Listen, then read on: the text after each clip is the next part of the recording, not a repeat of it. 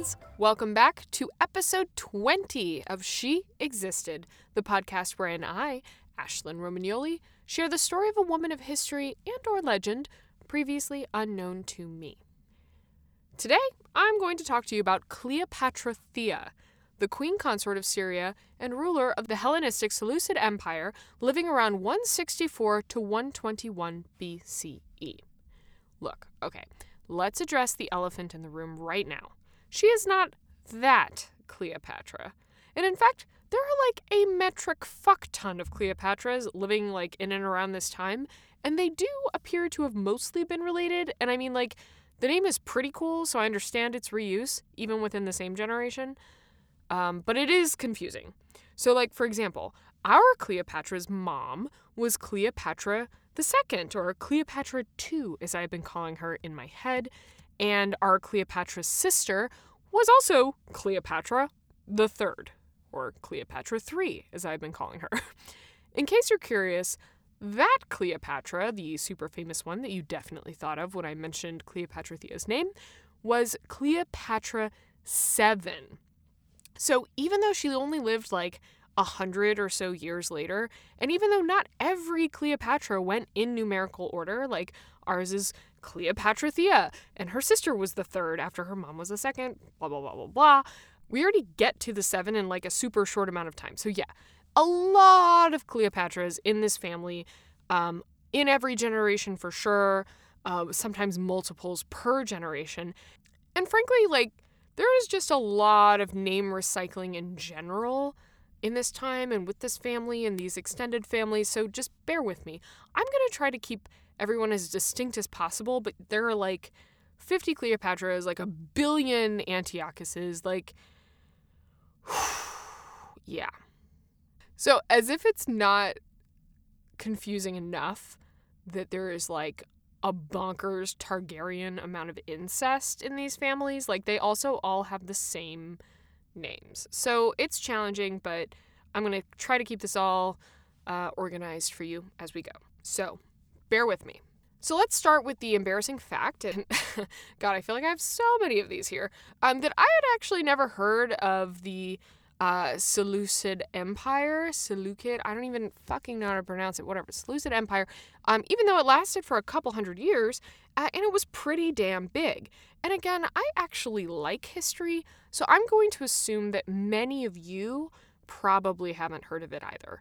So, quick rundown. Basically, after Alexander the Great, of whom I am assuming you have heard, you know, like the legendary ruler of Macedonia who was, and to quote a source of the time, quite excessively keen on boys. Anyway, after Alexander died, his massive, groundbreaking empire fractured, as is the wont of many an empire both before and since. A friend and former general of his took a huge chunk of the empire that included Babylonia and a bunch of the Near Eastern territories and created the Seleucid Empire, which was a major center of Hellenistic culture. Now, I also know that you're probably familiar with Hellenistic culture. Think like deliciously realistically carved statues, the invention of philosophies like Stoicism and Epicureanism, the flourishing of the sciences and maths through like Euclid and Archimedes. Uh, as like with many ancient empires, the Seleucid Empire was a bit of a melting pot culturally speaking, covering a variety of peoples like Greeks, Persians, Assyrians, Armenians, Jews, not always peacefully, but you know, there you have it. They would have worshipped many gods and goddesses, but for our own context, Mater Magna was almost certainly in that list, so that is cool. So, since the Seleucid Empire started around 312 BCE and ended around 63 BCE, Cleopatra Thea, born in 164 to Ptolemy VI and Cleopatra II, was right smack dab in the middle of its existence and strength. She grew up in Egypt and may have been engaged to her uncle at one point. So, like, let's be very clear again. I mentioned this briefly, but let's be clear. Incest was pretty much considered a big thumbs up positive in a lot of royal families at this time. Like, you gotta keep the bloodlines pure, you know? Um, but he married her sister instead. uh, so, Cleopatra Thea married one Alexander Balas instead of her uncle. Alexander was like not the best ruler, really, as his reign is widely considered to be the beginning of the end for the empire. However, his marriage to Cleopatra Thea was a huge deal, and they even had special coins minted for the occasion that depicted the two of them together, which was in and of itself a pretty unusual thing at the time. In fact, Cleopatra Thea is actually depicted in front of Alexander and with divine imagery, which some interpret as meaning that she may have been the real power in the relationship. They had one son, Antiochus VI. Antiochus VI, as we'll call him, because it's more fun to say it that way. So, as I mentioned, Alexander, not the super best king, and also not long for this world. In 145 BCE, he was killed during a pretty insane seeming war with Demetrius II, Demetrius II, in which everyone, including Cleopatra Thea's own father, and thus Alexander's own father in law, uh, kept switching sides and betraying everyone else. Alexander was possibly killed not long after this war began when two of his own generals decided to switch sides. Now, Cleopatra Thea would not be unmarried long. After her dad basically ensured the death of her first husband, he also kicked the bucket, but not before ensuring her marriage to Demetrius II, the recent opposition of the battle, and actually a pretty young dude himself, clocking in at like 14 when they get married. And here's like one of the really fucked up bits. So he may have set himself up as a kind of co ruler with Antiochus VI.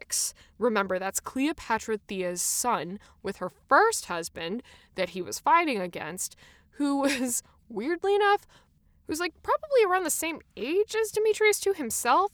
So, and yeah, like I don't even know how this war worked exactly. Like Demetrius II was the opposition, he was on the other side, but he was like super young at the time. So, anyway, um, his opposition dies. Cleopatra Thea's father determines that he is going to marry uh, his daughter, Cleopatra Thea, and then he decides that he is going to kind of co rule with Cleopatra Thea's son by her first husband. So, kind of like this this is super legit because not only did I conquest the shit out of this place, but also look, there's kind of a continued lineage through marrying the former king's wife and co ruling with his son. Uh, but then he probably had Antiochus VI killed. Either that or Antiochus VI died during surgery, which I feel like it wasn't uncommon to die during surgery back then, but it's pretty fucking convenient. All right. So, uh, don't worry, Demetrius II does get his eventually, like we all do. Um, but first, it gets so much weirder than even this. And as a reminder, the weirdness here is that Cleopatra Thea is married to a guy who's at war with this other guy on the other side. Her father betrays her husband. He gets killed, so then she has to marry a dude from the opposition who then has her son murdered. Cool. So Demetrius II and Cleopatra Thea do have a couple of kids. And then in 139 BCE, he's actually captured during a battle with the Parthians because gotta have a war going at all times. It's like mandatory at this time period. So Demetrius II gets captured. This is the, the second husband of Cleopatra Thea. And then his younger brother, Antiochus VII, so not the Antiochus VI, who's the son of the wife that he maybe had murdered, but this is his own brother. And I don't think there's any relationship between these specific Antiochuses, but to be honest, the family trees of these people kind of look like a cat's cradle, so Maybe. But anyway, Demetrius II's little brother, Antiochus VII, decides to uh, keep the throne warm for his brother, as it were. And how better to solidify that claim to the throne than, you guessed it, to marry Cleopatra Thea. Now, I'm not sure how this was really justified since everyone knew Demetrius II was still alive, but yeah, uh, Demetrius II still kicking it in captivity, but in the meantime, his brother takes his throne, takes his wife, and they then have their own kid who is named, you guessed it, Antiochus 9. Don't even try keeping up. I mean, I'm just going to I'm going to try to keep reminding you of who everyone is in this story. So, at this point, Antiochus 7, who is the current husband of Cleopatra Thea, is still actually fighting a war against the people who captured his brother Demetrius II. These are the Parthians. Like, you would have thought that this would be some sort of arranged betrayal deal, like where Antiochus VII, the younger brother, is like, oh my god, if you guys capture my brother, then like I'll be ruler and then we'll be out. No, no. I'm not sure anyone in this episode actually understands the concept of an ally. So everyone is just like fighting each other and going super ham on having enemies. so Antiochus VII is still at war with the same people who have his brother captured, which worked out well for him, but whatever, he's still fighting them. The war keeps going on for a really long fucking time. So, about 10 years after Demetrius II's imprisonment, the Parthians are like, hmm, these people seem really great at ruining their own lives. So let's release Demetrius too. Let him go beef with his brother, Antiochus VII, who again sidled into his brother's throne and was banging his wife for a decade, so probably have some stuff to work out. Maybe both of them will die. I don't know. That would have been a pretty fucking cool scenario to see play out, but believe it or not, fucking Antiochus 7 just dies fighting that same year. So, like, let's talk about how weird this is. Like, can you believe this? 10 years of fighting, whatever, like nothing that major happens.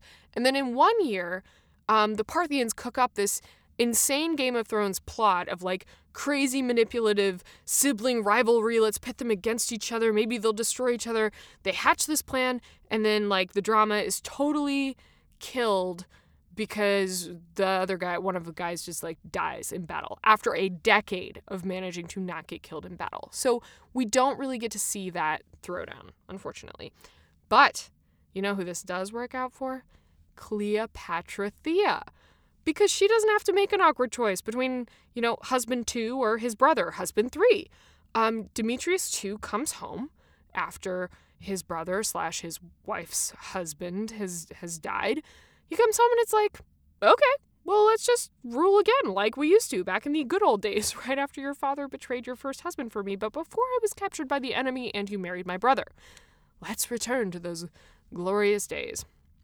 Okay, again, I'm going to keep restating this insanity as often as possible because it's confusing and insane and like completely delicious. I would 100% watch a telenovela version of this. Okay, so a second chance for Demetrius II and Cleopatra Thea. How romantic. Uh, only like people really don't like Demetrius too. He's rumored to be super cruel, super crappy, probably kind of weird, and also after like over a decade of constant war, the empire is not in great shape. There are wars to contend with, tons more drama, and frankly, I do not know how your marriage can come back from I spent a decade married to your brother. Finally, in a truly excellent icing on the cake moment, Demetrius II's mother in law, so this would be Cleopatra Thea's mom, Cleo II, that we shouted out earlier, tries to use Demetrius II in her own bizarre sibling drama against her brother, one of the Ptolemies, I don't remember which, and it's just like not going well. So Cleopatra Thea, who is at this point exhibited like zero loyalty to anyone ever whatsoever, is just like, fuck you and according to one source, abandoned Demetrius II, and according to another, actively ordered his death. Either way, Demetrius II died, and it was kind of sad, like he was captured and killed on a boat. Alone. Boo. Okay. So, back to Cleopatra Thea, the, the star of this episode. After Demetrius II's death, who is both uh, her second and, in a way of looking at it, fourth husband since he came back around, their eldest son took the throne, but apparently, uh, she wasn't really vibing with whatever her elder son had on offer, and you guessed it, she had him murdered. This is not a happy family, if you couldn't tell. Uh, Cleopatra Thea, like, we don't really know all that much about her specifically, exactly as a human being, uh, but the evidence points to, like, pretty much in it to win it for Cleopatra Thea and pretty much no one else. Okay, so her older son, has successfully been murdered. She's not married anymore. Cleopatra Thea has four pretty chill years ruling what is it, what we now call Syria. To keep the sexist quiet, she was officially sharing the throne with one of her younger sons, uh, with Demetrius II, who was yet another Antiochus, this time uh, number eight. But again, coins minted at this time sort of confirm that she was the power here. She's in front of her son, and her name comes first. Antiochus 8 proves to be less controllable than Cleopatra Thea would like as he begins to grow up. And she's like, you know what? Uh, I have another son, Antiochus IX, who could also be a potential co regent, so Cleopatra Thea decides to go with her old standby for getting her way murder. She decides to poison a nice, refreshing beverage that she offers to Antiochus VIII upon his return from working out. As you know, we all get very thirsty after getting shredded. But he is suspicious because apparently Cleopatra Thea uh, has never really been super maternal or kind or interested in his hydration previously. So he smartly uh, refuses to drink it and in fact forces Cleopatra Thea to imbibe her own poison chalice. And that, my friends, is how Cleopatra Thea finally died in 121 BCE, outliving all of her husbands and uh, several of her family members, many of whom she had killed. Woo! Thank you for bearing with me through this twisty turny family drama insanity. If you want to know more, you can look up Cleopatra Thea, C L E O P A T R A T H E A, Demetrius 2, D E M E T R I U S 2. And I said that in a sad voice because a lot of historians feel like he kind of got screwed his whole life. Like he was like 14 when he was first married off to this like clearly like amazing but also psychotic woman and then she killed him.